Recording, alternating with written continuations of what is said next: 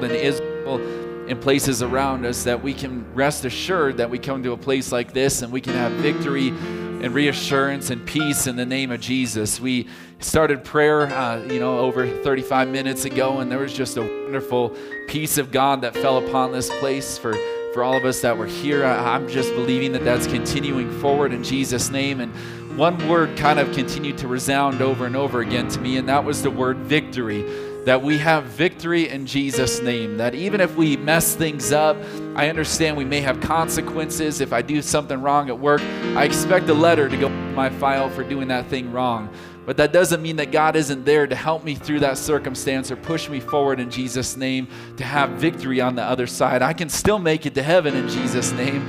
I can still have victory for my family and my household in Jesus' name. And so we can believe that there is victory in this place no matter what we have done wrong this week, no matter what sins we have committed, no matter what we have faced in Jesus' name. So I truly believe that God is letting that fall upon this place. And tonight's lesson will be nothing less than that to continue continue us forward in Jesus' name inside of that. So if we could lift our hands, let's just let that fall upon us in this place. Let's just let that reassurance of who God is become part of us tonight, God. We are so thankful, Lord, and we have came here before you because we trust in your word and your promises, God, that you have said, Lord, we will have peace, God, and we can have through your name, Jesus. I pray tonight that that would fall upon every person under the sound of my voice, God. Every person on the live stream, God. Every household that this word is going forward into, Jesus. There is victory for these apostolic people in the midst of your name tonight. God. We lift your name on high, God, for what you have given to us, God. And we are so thankful for your spirit and your presence that you have brought into this place, God, to heal and to mend, God, to move mountains and shape the atmosphere around us, God. It is through you and your strength, God, that that's happening here tonight in this place. And Jesus, we believe this in your powerful name, Jesus' name. Amen and amen. Let's just praise Him one more time and thank Him for how great He is. Hallelujah, Jesus. Praise your wonderful name, God. We give you glory and honor, Jesus, all that you are. Hallelujah, hallelujah, hallelujah. Thank you, Jesus. Thank you, Jesus. Praise your wonderful name. Amen and amen. You can be seated tonight in Jesus' name. If you would like to, if you want to stand, I guess you can certainly do that as well. But we're just believing God for some wonderful things here tonight. It uh, is is definitely good to be here in person. Um, I, I can't express how important it is sometimes to be in an atmosphere like this where we can feel the victory of God and the presence of God just flowing around us. I know we certainly can on the live stream, but there's, there's just something that's different about that. Uh, that when we're on the live stream, it just seems like, uh, you know, you, you, you're distanced a little bit from, from what's going on in an atmosphere like this. You can't see other people worshiping. You can't learn from other people. And us as, as, as human beings, God has created us to learn certain things from other people, uh, to see how to worship. I, I never knew how to worship until I came to an atmosphere like this and I saw you all worshiping. And so, um, if I would have came to church online my very first time, I probably wouldn't have known how to raise my hands or how to pray or how to, to do certain things. And it's not that we're just imitating one another to be robots inside of this place. we want to learn the way that God desires us to, to do certain things. Uh, and, and, we only learn from one another, people who have experience in those areas, uh, in Jesus' name. So it's good to be here in an atmosphere like this. I'm thankful for you all being here. And uh, I believe this lesson tonight is just going to encourage you uh, beyond measure. So, a couple things uh, on the, the screen you can see up there. We have the men's meeting uh, this Saturday, the 16th. And uh, so, if you are a man, you want to be a part, Sunday, sorry, I said Saturday. This Sunday, I'm on night shift, so y'all have to forgive me tonight if I don't know what day it is. Uh, praise the Lord. But Sunday night, the 16th, um, we will have the men's meeting here. So if you're a man, we are going through the book. I can't remember what chapters we're on currently, um, but we'll send that out in a text and, and, and get that out to everybody. It's the next three chapters. So if you want to read ahead and then come back, you certainly can. It's good to go through that book multiple times. And then Pentecost Sunday will be the next Sunday after that. It's a holiday that we all love and celebrate. It should be just as exciting as Christmas and, and things around us. I mean, Jesus was born, but he came here to do something so that we could celebrate this holiday of Pentecost Sunday. And this is a holiday that we want to celebrate. Uh, we want to celebrate it by being here at church and glorifying his name. So there will be a service that morning and that night. Uh, so if you can be here, uh, be a part of those services in Jesus' name, uh, it will definitely bless you. you, will, you if you, if you want to see what it was like on the day of Pentecost thousands of years ago, then be here for that Sunday, and it will be just like that day uh, thousands of years later. So our God doesn't change, He's always alive and well. And then, along with that, the youth service is now on the 28th. I think they had it on the 21st, um, but they have now moved it to the Friday, the 28th. And so, um, if you have any young people, um, that's the night that they will want to be here, and that's at 6:45, not 5:30, uh, like the rest of these as well. So, uh, definitely some good things coming up, some good things to be a part of in Jesus' name, and uh, we're just believing for every one of those to be a blessing to you in Jesus' name. Tonight, we are continuing our series on thriving in Babylon. Does anybody remember the character that we spoke about last week? By chance. Anybody remember? Daniel. There we go. It took a little while. The character of Daniel. Now, I know that you all are tired and you've came here from work tonight, and so we're going to do something to keep everybody alive and awake tonight and that is something called popcorn reading. So, I don't know if you remember this from classes a few weeks ago or maybe in elementary school, but popcorn reading was one of the things that I hated as a kid. And so, as a teacher, I can't believe that I'm bringing this forward to you, but I think it will keep everybody involved. There's uh, some scripture that we have to read through tonight and, and go through. And so, we're going to popcorn read this. So, the way that popcorn reading works is you read your scripture and then you choose the next person who is going to basically be the popcorn or have to read the scripture. Now, everybody in this room can play, everybody is going to play. And so, um, if you get chose, you will have to read the next scripture. So, after you read your scripture, choose somebody else. They're going to read the next scripture, and we'll just keep going. It'll keep everybody awake because nobody's going to know if they're going to get chosen or not. And if somebody's asleep, we're going to have to wake them up so that they can read the scripture uh, in Jesus' name. So, we're talking tonight about being gifted for greatness. And Daniel, last week, we introduced him briefly as far as having a passion and a faith that caused him to stand uh, cer- certain circumstances. That his nation of Judah had been captured by Nebuchadnezzar, and Nebuchadnezzar was uh, raining on them quite heavy. And God told them that I am not going to deliver you from underneath his reign, but I want you to thrive underneath his kingdom. So even though it was evil, even though there were terrible things going on, they weren't delivered from the midst of that evil time. But in fact, they were told, you need to thrive and you need to let God work through you in the midst of this city which you are established in. And so remember that tonight as we continue talking about Daniel and what he's doing here. He's doing these things out of obedience to God. Certainly, he might have wanted to be free from the bondage that he was in. And certainly, he probably wanted his people, his friends, to be free from the bondage that they were in underneath uh, this king Nebuchadnezzar. But God had told them, You have a time and a purpose, and I want to use you in this city. So continue to bear through it and continue to do what I have asked of you, if you remember that from last lesson. So, tonight we're going to talk about gifted for greatness, and every one of us in this room is gifted for greatness. And I hope you leave here tonight encouraged with a passion for the kingdom of God. Now, I'm going to start with the first scripture here, and Tom, I'm going to choose you to be the first reader. All right. Yes. And the degree went forth that wise men should be slain, and they saw Daniel and his fellows was to be slain. Yes. And then you'll choose somebody. All right. There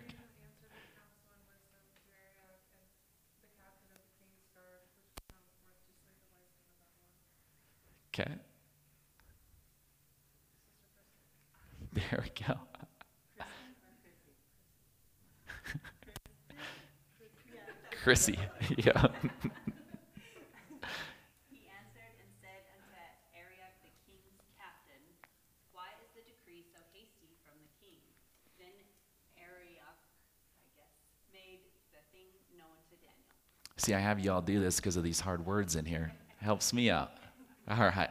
Somebody else. Sister Jean. Okay. Then Daniel went in and desired of the king that he would give him time and that he would shew the king the interpretation. All right. One more.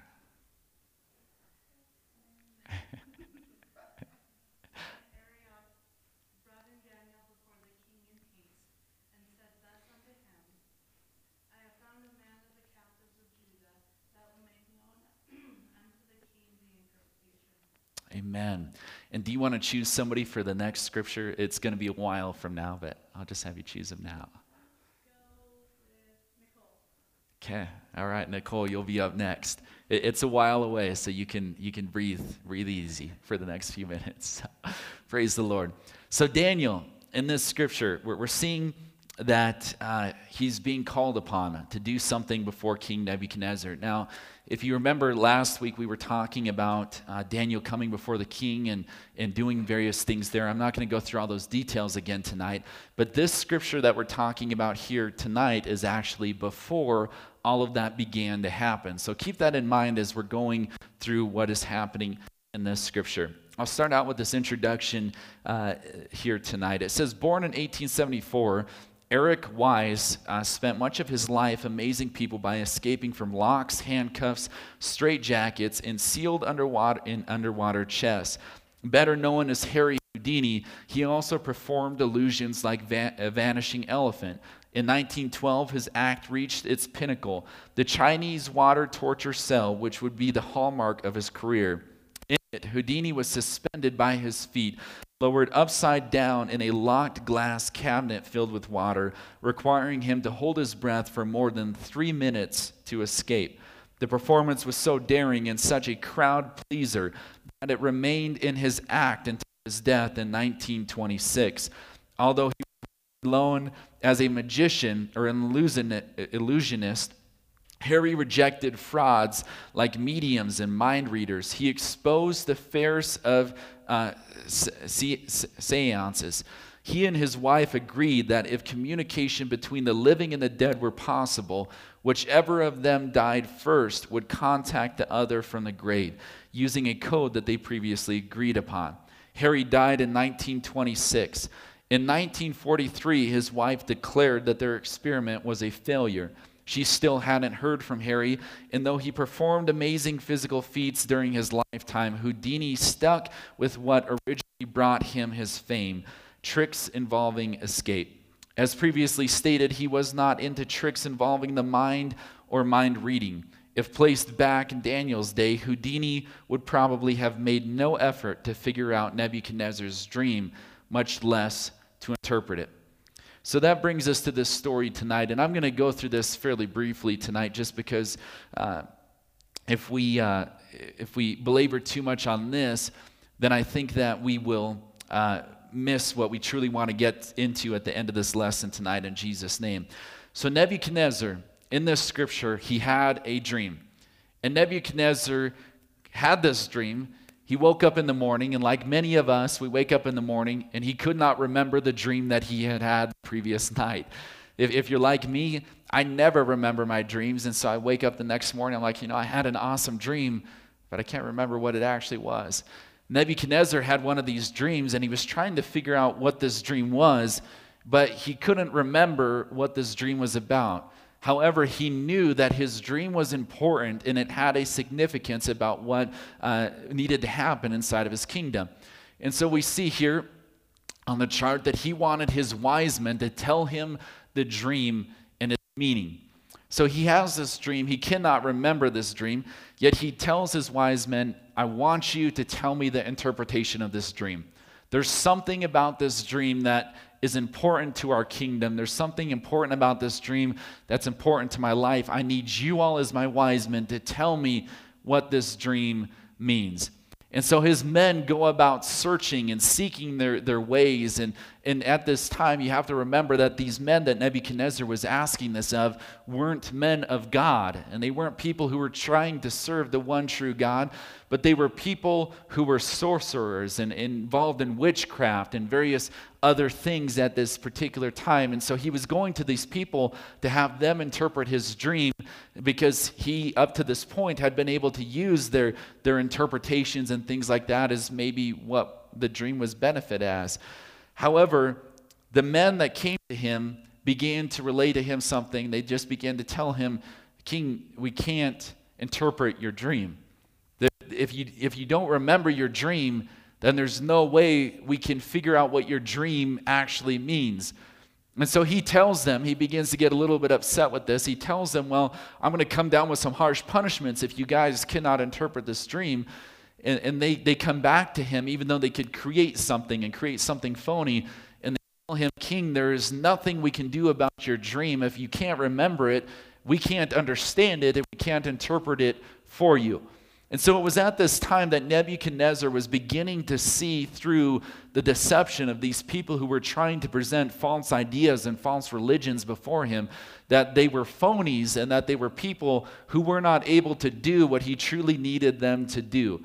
That at the time he actually needed them, they were not able to perform what they had been able to before this with illusions and lying and witchcraft and all these other things that they had been involved with. And so he says, If ye will not make known unto me the dream, there is but one decree for you. For you have prepared lying and corrupt words to speak before me till the time be changed. Therefore, tell me this dream, and I shall know that you show me the interpretation thereof. Yet these are astrologers, sorcerers, magicians, all of these people came before the king and said, We cannot interpret your dream it is not possible. So they simply could not imagine the content of this dream. So Nebuchadnezzar, it goes on to say that there is not a man, or they, they tell him, there is not a man upon the earth that can show the king's matter. Therefore, there is no king, lord, nor ruler that asked such things at any magician or astrologer or Chaldean. And it is a rare thing that the king requireth and there is none other that can show it before the king except the gods whose dwelling is not with flesh. Their excuse to this king is that no king would ask somebody to interpret something that he could not remember. It's kind of an obvious request that no king would say, I want you to interpret this, but this does not exist right now. That's what the king was requiring of them, yet they were telling him, King, there is nothing we can do if you do not have the actual possession that we need to interpret. And so, furiously angry, we see that the king commanded all of the wise men of Babylon to be destroyed and killed. He commands every single one of them to be wiped out and their families to be removed from the land.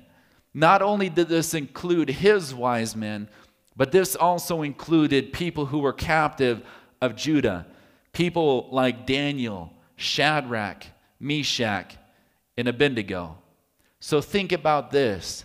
You're serving the one true God as passionately as you possibly can. Your nation has just been captured by a foreign nation, and you are under the rule of a corrupt king who you do not like.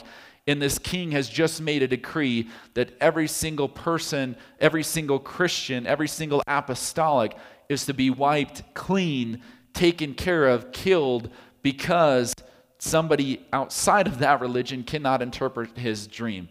It sounds like an unfair circumstance, doesn't it?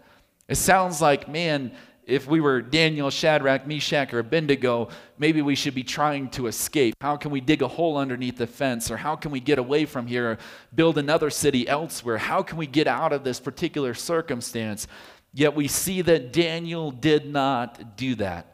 Daniel did not run from the face. He did not he was not fearful of what was going to happen to his people. He trusted in God. And so this Arioch, I, I believe is how you say it, I don't know. He comes to Daniel, and Daniel says, Why is your decree so hasty from the king to kill all of these people? He's asking this man who was coming to kill him, his friends and the people around him, he's asking this man, How come you're desiring to do this so hastily? And he tells this man not, Give me time to escape, but he tells him, Give me time to seek God's face. Give me time to pray to God, to work through this circumstance and see if maybe we can change it. Because Daniel began to realize the hundreds of I don't know, probably thousands of people that would have been killed at that moment just because this king could not have a dream interpreted that he could not remember. So Daniel, in the face of this, says, Let me desire the mercies of God of heaven concerning this secret. Let me seek the face of my God in the midst of this circumstance. I'm not going to run and cower before you, Arioch. I'm not going to be worried about this and go home and cry all night long because tonight's my last night alive. But I am going to seek the face of God and allow Him to do something with me in the midst of this circumstance. Daniel did not want anybody to perish in this land. So Nebuchadnezzar, he dreams this dream, but Daniel has a vision. Nebuchadnezzar dreams the dream, but Daniel has a vision. When he begins to seek the face of God for this dream that this king has had, he begins to get a vision that God has given to him, which we read about in the scriptures prior to this. I don't have time to go into the dream and the interpretation of all of that here tonight, but you can go back and read it inside of Daniel chapter 2 and see what this dream truly meant at this particular time. What we must get from this is that Daniel was willing to seek the face of God until he had an answer for this monumental circumstance that was going on before him. He says this in Daniel chapter 2 and 27 that the secret which the king hath demanded cannot the wise men, the astrologers, the magicians, the soothsayers say or show unto the king. So he shows up before the king and he tells the king the same thing that the king has heard up to this moment. He tells the king the same thing that he has heard from all of his other magicians that there's nobody here in this world that can interpret the dream that you have had. Do I have that on scripture, Sister Carnahan, or not? I typed in some extra ones. That scripture. It's the next slide to scripture, Daniel chapter 2 and 27. Okay, so he goes to the king and he tells him this. But then he uses the word but. He says, But there is a God in heaven that revealeth secrets and he makes known to the king Nebuchadnezzar what shall be in the latter days. Daniel not only doesn't run from fear, but he has a vision of God, and he's unashamed to go before the king and tell this king the vision that he has received from God. What powerful circumstances we can see, what a powerful witness before a king at this current time we see that there is always going to be frauds in our world who pretend to have supernatural gifts and the ability to interpret and the ability to tell you what is going on with your life. Today, there are so many around us. I can't even begin to give you a list of all the things around us and all the supernatural powers of the people who claim to have prominence in our lives and direction for us. Yet we understand as apostolics that they are not the ones who can truly guide and direct and interpret our lives for what they need to be. That sometimes we're going to go through some things that just do not make sense.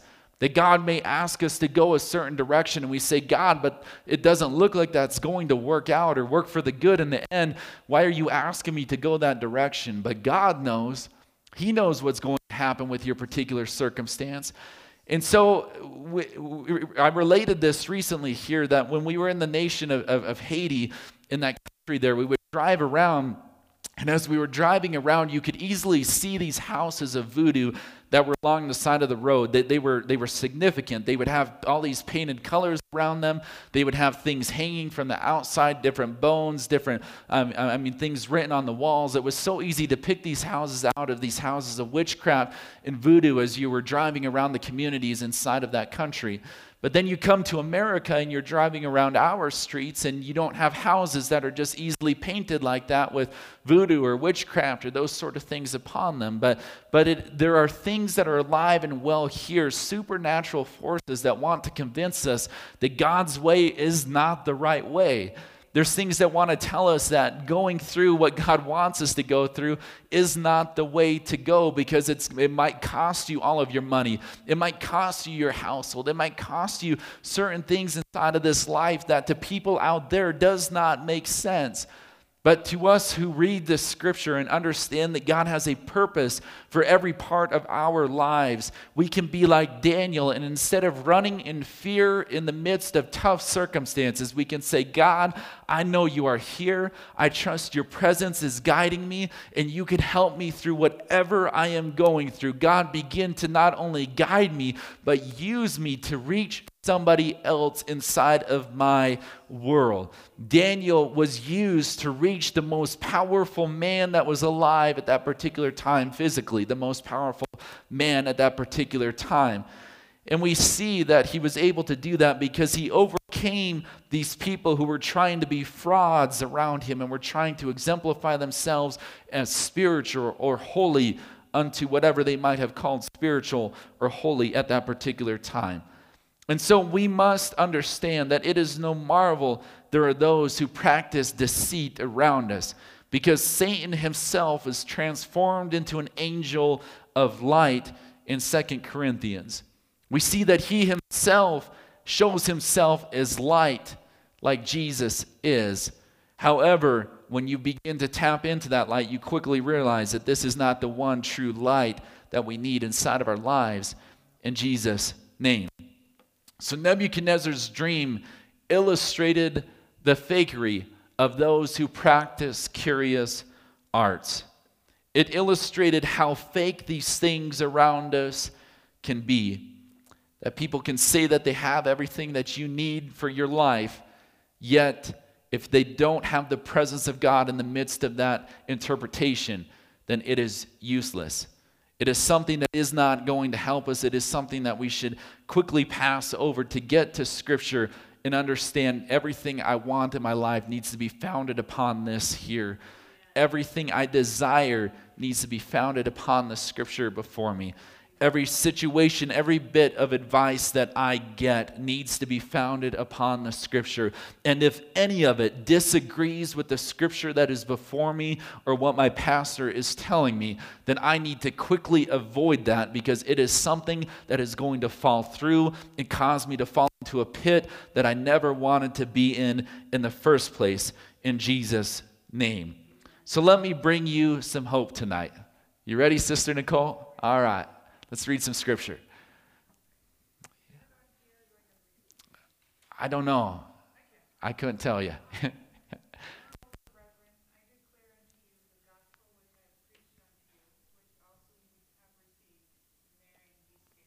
Amen. And then somebody else?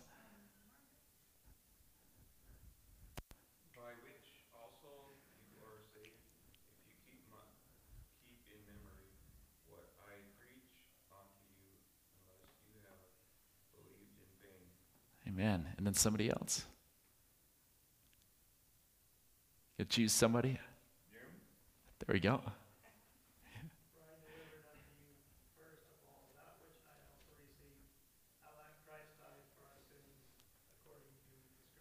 Yes. Thank Jesus. Yes. Verse number four. There we go. Yeah.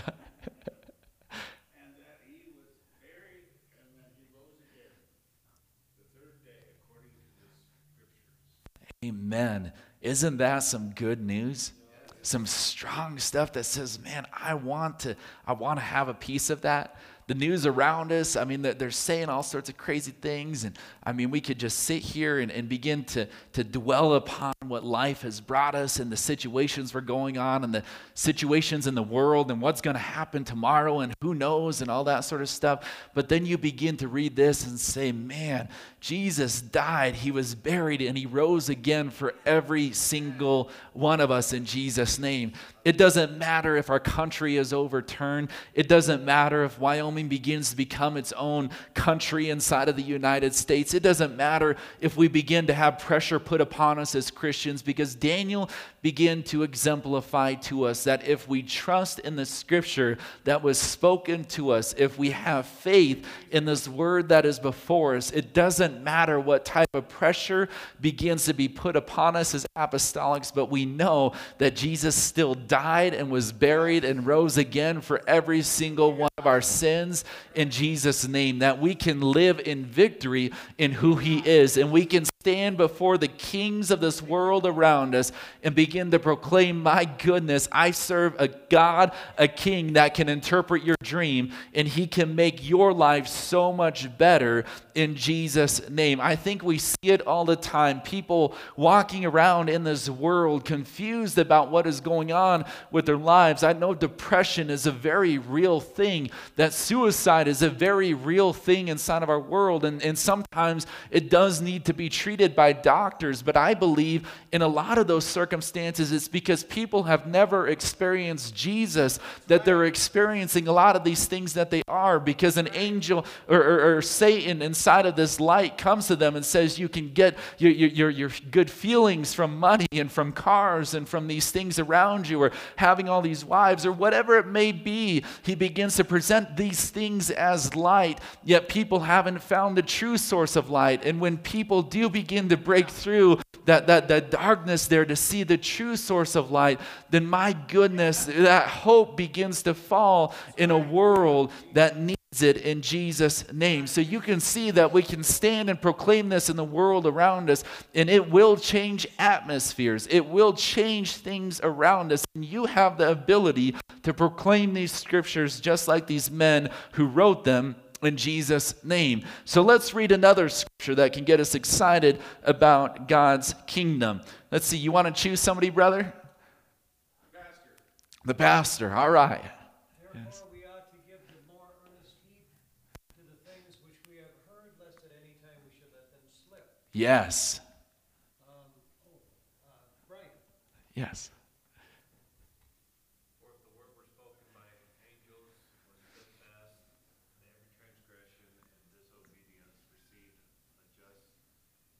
recompense of reward. Yes. Somebody else. All right. How shall we escape if we neglect to, if we neglect so great salvation, which at the first began to be spoken by the Lord, and was confirmed unto us by them that heard him? Amen. One more. Yes.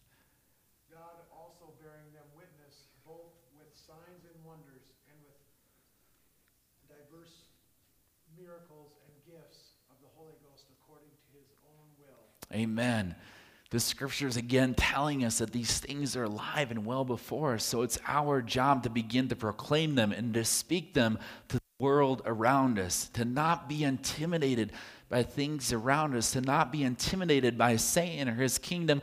He's the least of our worries in so many different ways. But when we overcome our flesh and who we are and we begin to proclaim what God has given to us inside of Scripture, that's when we begin to see our world turned upside down. We see that Jesus' ministry included the last words that he spoke to his 11 apostles, and we understand that he wanted to show them that, that everything he had done, this miraculous, was something that could change the world around us, and that now it wasn't just him that was going to do miraculous, but it was people like you and I that would begin to see the miraculous occur around us as we lived inside of this world, just like Daniel. I'm going to read this scripture just so that we can continue forward. But these signs shall follow them that believe. In my name shall they cast out devils. They shall speak with new tongues. They will take up serpents. And if they drink any deadly thing, it will not hurt them.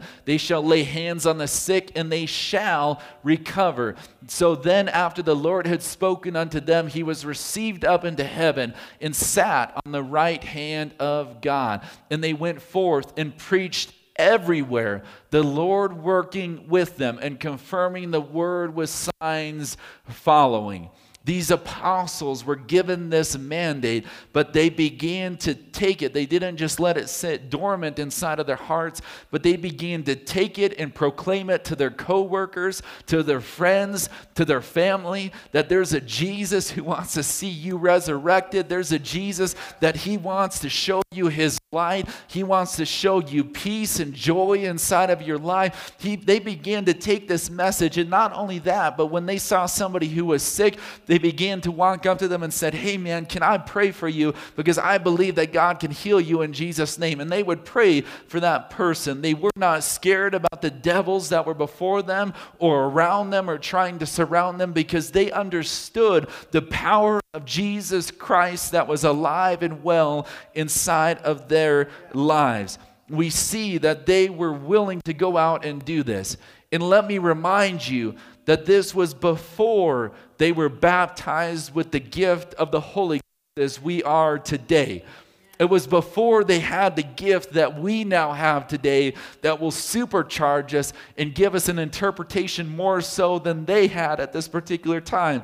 Let me show you something else that they had. It says Jesus gave the 12 power against unclean spirits to cast them out, to heal all manner of sicknesses and all manner of disease before he gave them the gift of the Holy Spirit. Jesus told them, Heal the sick, cleanse the lepers, raise the dead, cast out devils. Freely ye have received, so freely give it back to this world. We see that Jesus sent 70 out, two by two, saying, Heal the sick. And the 70 returned, saying, Lord, even the devils are subject unto us through your name. They came back celebrating and praising him and saying, Jesus, this is amazing what we have inside of our lives. We want to go and see the world changed as a result of what we have. What if we began to get that same hunger deep down inside of us of saying, man, I enjoyed Wednesday night Bible study. I felt the power of God there. I was freed from everything that I had brought into that place in Jesus' name. But you know what? That's not where it ended because Thursday morning I went into work and I saw people who needed that same message inside of their lives. So I began to live out what the pastor was speaking about that night. And before these people, that light that was inside of me began to shine inside of their lives as well. And pretty soon, deep, dark circumstances became something that glorified God and began to lift up His name in Jesus' name. We do not have to fear what is before us like Daniel, but we can trust that God's message will not return void when it is brought into our community. It will go forward and it will change kingdoms around us in Jesus' name. We see that Jesus finished this message to the 70 by saying this I give to you power to tread on these serpents and the scorpions and over all the power of the enemy. Think of that. Everything that Satan can throw at you or this world, God has given you the power to walk on top of that. You should not be intimidated by Satan by any means. He has no power or ability to control you. You just have to trust in Jesus, and He will take care of the rest inside of your life. Nothing shall by any means hurt you. This isn't necessarily talking physically, but it's saying nothing shall by any means hurt you physically or spiritually. Notwithstanding in this, rejoice not that the spirits are subject unto you, but rather rejoice because your names are written in the book of heaven.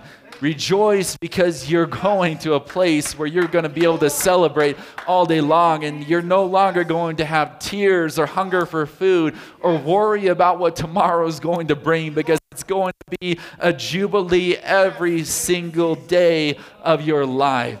This is what Jesus was telling these people that you have all of this power to tread on top of all this darkness that's inside of your world, but that's not even the greatest thing. There's one day you're going to spend with me every single day in Jesus' name. That is what He has given to you to proclaim to this world.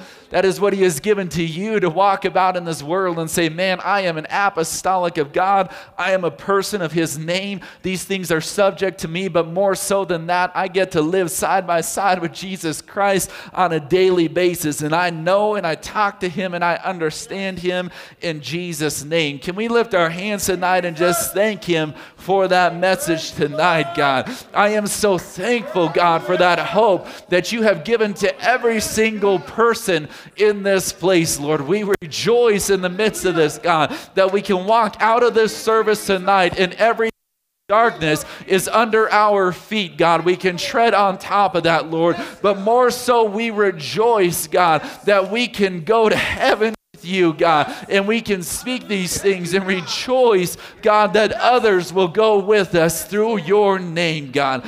I am thankful for what you are speaking tonight. Let that continue forward, Jesus, and let us see that with clear eyes tonight in who you are. In Jesus' name. In Jesus' name. Hallelujah. What a wonderful God He is. And so He has given us these things, talking about the day of Pentecost that we're going to be celebrating here. You can see why it's a holiday that we can begin to get a little bit excited about in Jesus' name. Because it's more than just a storybook that we begin to read, but it is something that's alive and well around us here today.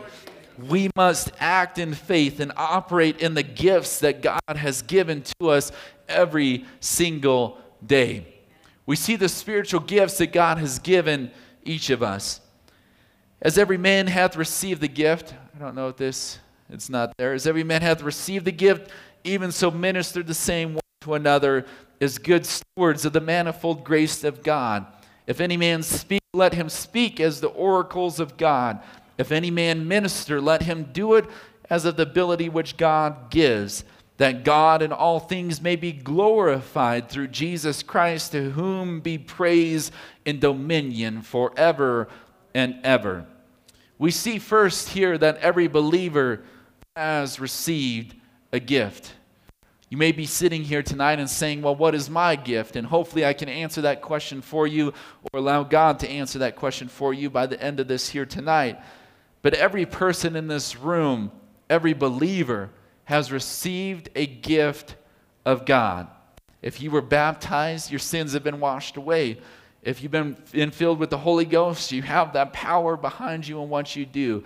If you have a Bible in front of you, you have a book that tells you a million and one gifts that you can be involved in in Jesus' name. But we see that this word sometimes refers to the fivefold ministry, but in reality, it shouldn't just be included with just the fivefold ministry. Second, we see that some gifts will involve speaking. That sometimes people are called to stand before uh, behind a platform like this and speak to people. Some gifts like prophecy, teaching, exhortation, the word of wisdom, word of knowledge, divers kinds of tongues, and the interpretation of tongues are all gifts that involve speaking or proclaiming things to people around us. But some gifts are characterized by ministry. These gifts include, but are not limited to, ministry, giving, ruling, mercy, healing, miracles, discerning of spirits, apostles, helpers, governments, and pastors. I know that that is not an extensive list again, but it begins to give you an idea of maybe a gifting or a calling that God might have put upon your life to begin to use inside of this world. These giftings, I know that we spoke about the power of those scriptures just a few minutes ago.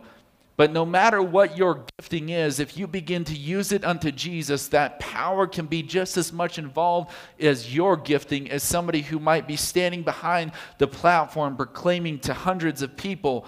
It can be something that begins to glorify the kingdom of God.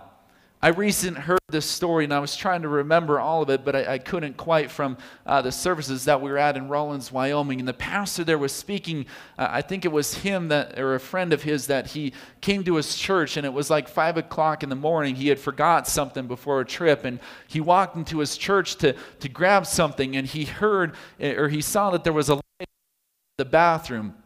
And so he walks to this bathroom because there's a light on inside of that bathroom. And as he begins to walk to that bathroom, he begins to hear somebody whistling inside of the bathroom. And he's thinking, what on earth is going on in the bathroom at 5 o'clock in the morning? Why is somebody in the bathroom with the light on at 5 in the morning? This is the church. They shouldn't be using this bathroom at 5 o'clock in the morning, so on and so forth. So he goes there and he finds this man who is a doctor inside of his church, makes plenty of money every single day, you know, for, for his household and everything else. But this man, he, he, he comes out and, and the pastor asks him, What are you doing here, doctor, at 5 o'clock in the morning cleaning the bathroom? And he says, "Well, I have to be to work at 6:30 and this is the only time I can come down here to begin to impact the church." This is the only way I know how. I, I, I, can't do anything else, but this is what I have been called to do to come down here and make sure these bathrooms are spotless before people begin to arrive. So, three times a week, Pastor, I come down here to clean the church so that it looks magnificent. Nobody knew, nobody had an idea that he was doing this, but he knew that that was his gifting where he needed to be involved in to impact his local church. And he began to do it every single week, three times a week, getting up over an hour and a half early to make sure that it would happen. He could have sat back and said, No, that's not what my calling is. I meant to do something more famous or popular than that. I'm a doctor. I'm educated. I have knowledge of all these things. I should be in that position. But instead, he said, It is me who is meant to clean the bathrooms in the church. We all have giftings and callings that God has given to us. And it does not mean that those who have primarily a speaking gift are not serving, nor does it mean that those who have a serving gift will never speak when they use their gift. But what it means is that we must involve both inside of our lives. For instance, the gift of teaching will usually be exercised by speaking, but it may also be expressed by writing, singing, or in other ways. It doesn't mean that we just stand behind and speak to begin to let our gifts come to pass. But sometimes we must begin to recognize that God has given us something much smaller than proclaiming this in front of hundreds of people. There is no gift of preaching that is spoken about inside of Scripture. I know that this may shock you, and sometimes I think we get the idea that if we are not preaching, then we are not doing what God called us to do, that the ultimate gift of God is to be preaching behind a platform let me tell you, if I can be honest with you, this is not the best place to be. When you stand behind here, you begin to face things, you begin to see challenges, you begin to deal with circumstances, you begin to have so much more that it would be so easy for my flesh to say, I would love to vacuum floors so much more so than standing behind here some nights. Not because of you all. Please don't take that wrong. It is not because of you all, but there are things that begin to be faced up here. Preaching isn't all that it is chalked up to be. But there are some gifts when you're out there reaching a person one on one inside of a Bible study and you begin to see their life change and you're saying, Man, thank you, Jesus, for what you did in the midst of that. I may have taken two hours out of my week, but I know God investing in that person was something incredible. There is no gift of preaching that is mentioned inside of Scripture. However, the Greek word uh, means proclamation that what preaching truly is is a proclamation to people.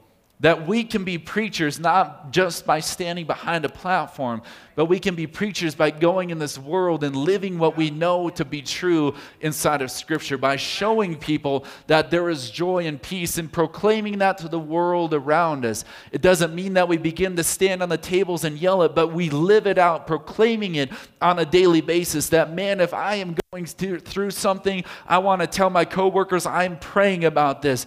I don't know where I'm going to go, but I am praying about this. I don't know what's going to happen in my life, but I am praying about it. And I trust in God. And you wouldn't believe what that will begin to do to them and show them inside of their lives that, man, there is a powerful God behind this person. There is something that is different about them seeking God rather than going to the bars or the clubs on the weekend to begin to cover up my, what might be happening inside of their lives. And so proclamation can happen through many different means, but teaching, singing, talking, writing, exercising spiritual gifts, so on and so forth in the world around us. We can be preachers and have the gift of God inside of our lives. Do you remember what we read inside of the scripture there with the 70? Or, or even before that, a little bit actually? That what God has freely given to us, we are to freely give to the world around us. He's freely given us these things in here not just so that we can have incredible lives, but so that we can give it to somebody else and show them that they can have the same thing that we are living with inside of our lives. It's a gift that God has given to you here tonight the ability to freely give what God has given to you. So, with the idea of gifts in mind, we must identify the gifts that God has given to us and act in faith to exercise these gifts. Think about Daniel in the story that we read here tonight. He identified that he knew the God who could answer this, this dream that this king had had. He identified and thought about that first instead of, man, I need to escape from this land and what is going on here. He said, you know what? There's a way that all of these lives can be saved if God will step in and begin to work here. And he says, I think I have a gift that can begin to be used. And so Daniel sought God and said, God, if you have a gift for me in this circumstance, what is it? What can you do for us in this land, God? Help me with this king's dream. What am I to speak to him? What am I to interpret to him? God, I need you in the circumstance that I am in the midst of right now. We must identify those gifts, but then act in faith, just like Daniel did. He was given the gift, the vision of that dream, and then he began to act in faith. And he said, I'm going to bring this to the king and show the king the one who can truly interpret a dream that the king can't even remember himself was actually his dream. Praise God. When the Holy Spirit was poured out on the day of Pentecost, those who were baptized with the Spirit were enabled to prophesy and to experience visions and dreams given by the Spirit in Jesus' name. They saw incredible things happening in the environments around them, and it is very much alive and well in the world today. It's in this church at this altar that we have seen people healed, colors changed, and broken hands, people revived from various circumstances that they should have, have never been revived from in Jesus' name. It's inside of this church that we have seen people speak in other languages that we cannot interpret or understand, but God knows very well and alive what they are. This stuff that happened many, many years ago is still alive and well inside of our lives today. And I absolutely walk out of here believing that even if I'm involved in a physical accident or a physical crash and my physical body is hurt, that spiritually there is nothing that can hurt me or harm me or take me down or take me away from the kingdom of God or his presence or what he has done for me. And we can rest assured in that, that heaven is a promise unto every single one of us if we decide to live by his word and what he has called us to do in this world around us. God says this He says, For it is God which works in you both to will and to do of His good pleasure. It is God that works inside of you to will and to do of His good pleasure. Philippians 2 and 13 there. God gives us desires to will, and second, He gives us abilities to do. We have to will, something we begin to get excited about, and then we got to do something about what He has given for us inside of our will. So there are three clues as to what God has gifted you to do. Let me ask you three questions here tonight, and hopefully, this might help you to understand what God has gifted you to do in the world around you. Number one, what do you desire to do? What do you desire to do, or what gifts interest you? What do you desire to do? Number two, what are you able to do? What are you able to do? You can begin to think about things you desire to do, but then what are you actually able to do with what you desire to do? And third, last but not least, what do other believers recognize as God's gift to you? What do other believers recognize as God's gift to you? Let me clarify these questions here tonight. If you are interested in a gift but are unable to exercise it, that is probably not the gift that God has given to you. If you are interested in a gift and think you are exercising it, but others have not recognized it, then it is probably not your gift. Whether your gift or gifts may be, whatever your gift or gifts might be, you will not be the only one who begins to recognize it or know it inside of your life. That is why it is essential to have a pastor inside of this church that if you begin to feel something, you can begin to ask him and say, Pastor, I'm feeling this right now. What do you think about it? What do you feel about this? And, and, and probably his answer is going to be, well, let's pray about it. Let's seek it out over the next few months. And if it begins to grow into something, then maybe that's a gift that God has given to you to begin to use. And there is nothing wrong with trying out certain areas of your life, of saying, man, maybe God's leading me to, to reach the, the homeless community over here. And so you begin to, to go down that path, and maybe things just don't work out as well as you thought they would. And it seems like the, the, maybe it's just not what it needs to be. So you, you kick it in reverse and say, well, maybe that's not the gifting that God has asked me to do, and maybe it's something over here. You can begin to look at these different areas and explore some of them, but do so safely. Don't just begin to go out there right away and say, man, I am called to be, you know, something big or whatever. I'm called to preach North American Youth Congress. If you walk out there as your, your first day in church and you say, man, I'm called to preach North American Youth Congress, Maybe you are. Maybe God has called you to do that, but let's let that grow a little bit and begin to become something before we begin to proclaim that, that before us. Think about Joseph and, and what happened to him when he began to proclaim something. Even though he knew that God was going to work through it, he proclaimed something a little bit too early on, and it got him into some trouble in the midst of that time frame there. So we have to be careful sometimes that when God does begin to give us a gift, we just don't get the, the bigger hat sizes. Uh, we said Sunday night and Sunday morning and that sort of stuff, but we don't get the bigger hat size and say, well, this is who I'm meant to be, this is my gifting. But instead, we humbly accept it and say, God, let's begin to let this uncover itself. Let's begin to let this grow. And if you do it that way, let me tell you, it is so much more exciting when somebody comes up to you and says, Man, I've been seeing this inside of you. There's something inside of you that's beginning to grow in this area of your life, and you're thinking, man, that's what God just told me, and this guy just came up and began to confirm it, and now I feel like I'm actually going down the right path of what needs to happen. But that could never happen if you're proclaiming it early on, because if you are, then that person could just come up and proclaim what you just proclaimed, if that makes sense. So if we let God do it the way that He wants to do it, and we seek our pastor out in confidence and, and, and, that sort of thing, then we can let God begin to grow something in us in numerous areas of our lives in Jesus' name. So to finish this out tonight, I want to say this that we must identify the gifts that God has given, act in faith to exercise those gifts, but first of all, do not neglect the gift that God has given to you. Do not neglect what God has given to you.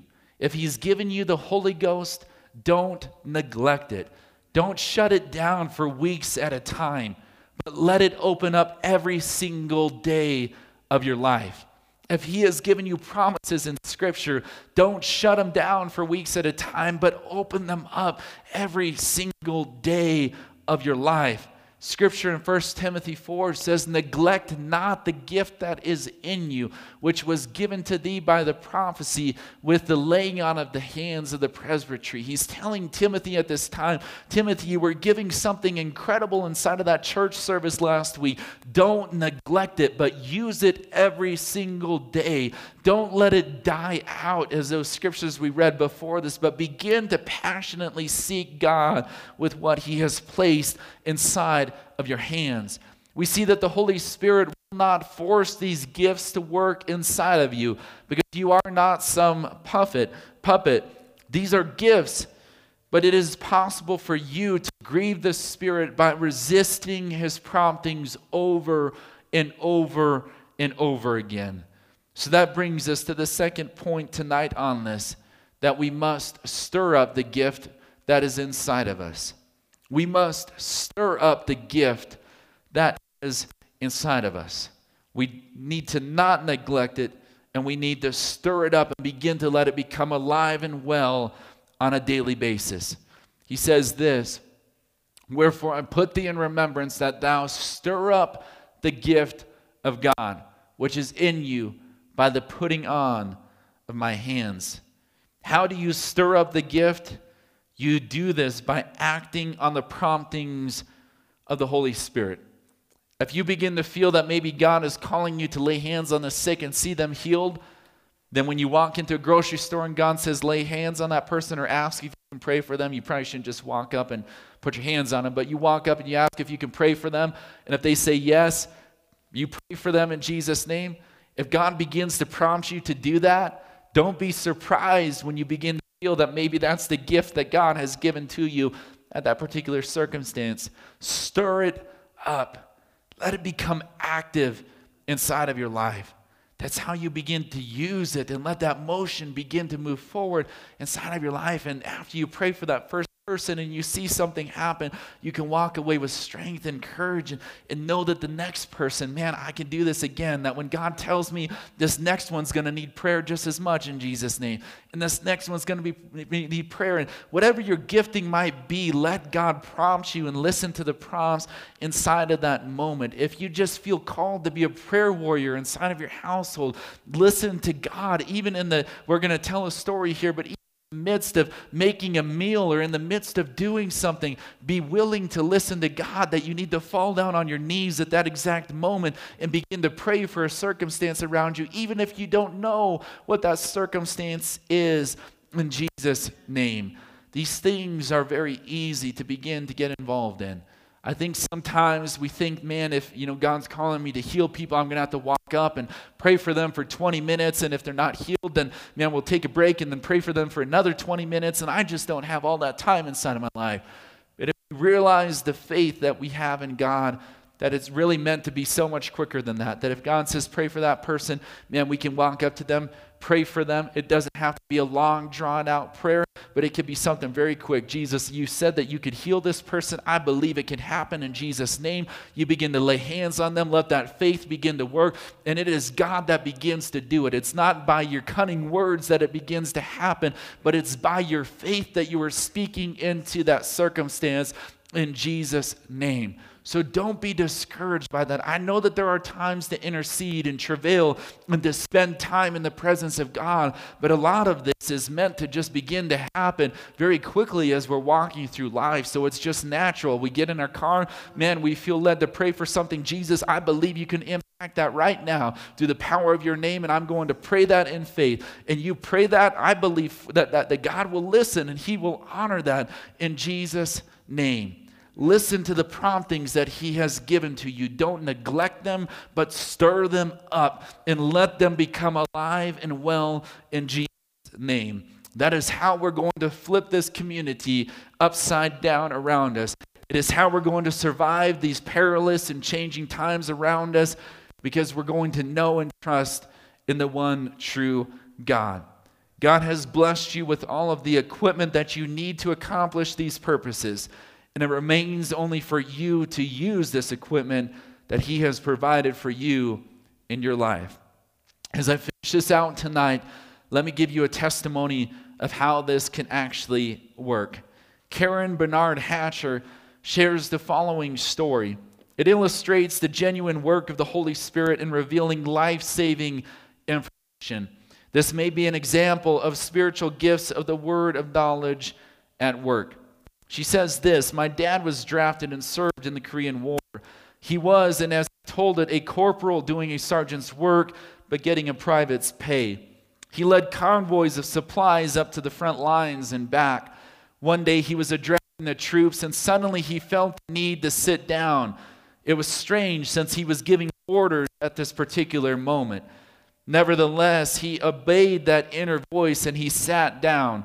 Just as he did, a bullet whizzed through and sliced through the fabric in the tent that they were in. When he stood back up and measured, the bullet would have gone right through his temple had he not sat down at that moment.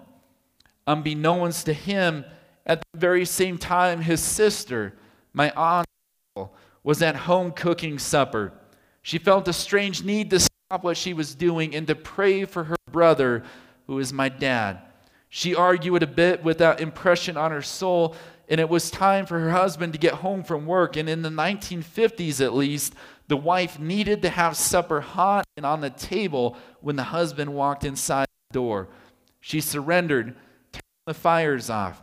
She went into the bathroom, locked the door, and prayed until she felt a release. When she wrote to my dad and gave the date and time of her prayer, he calculated the time difference between Louisiana and South Korea and realized she was praying for him at the exact moment that he sat down. Listen to the voice of God deep in your heart. God knows what is going on in the world, and your prayers ultimately.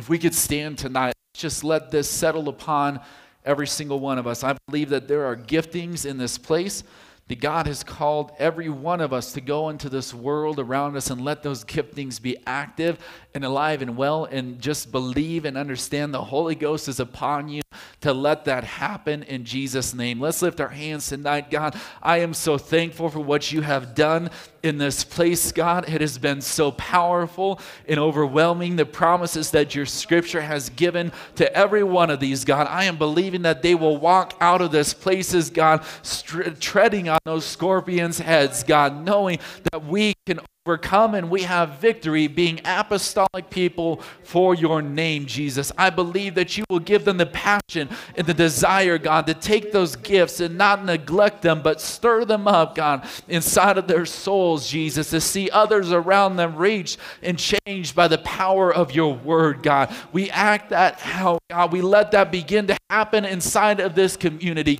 God, because it is not by our power, not by our might, but it is by yours Jesus, that depression begins to lift, God, that this community begins to change for your name and for your kingdom. It is through you, God, and we give you the glory and the honor for every one of that tonight. In Jesus' wonderful name, amen and amen. If you're confident in that, let's just praise his name one last time and give him the praise for who he is.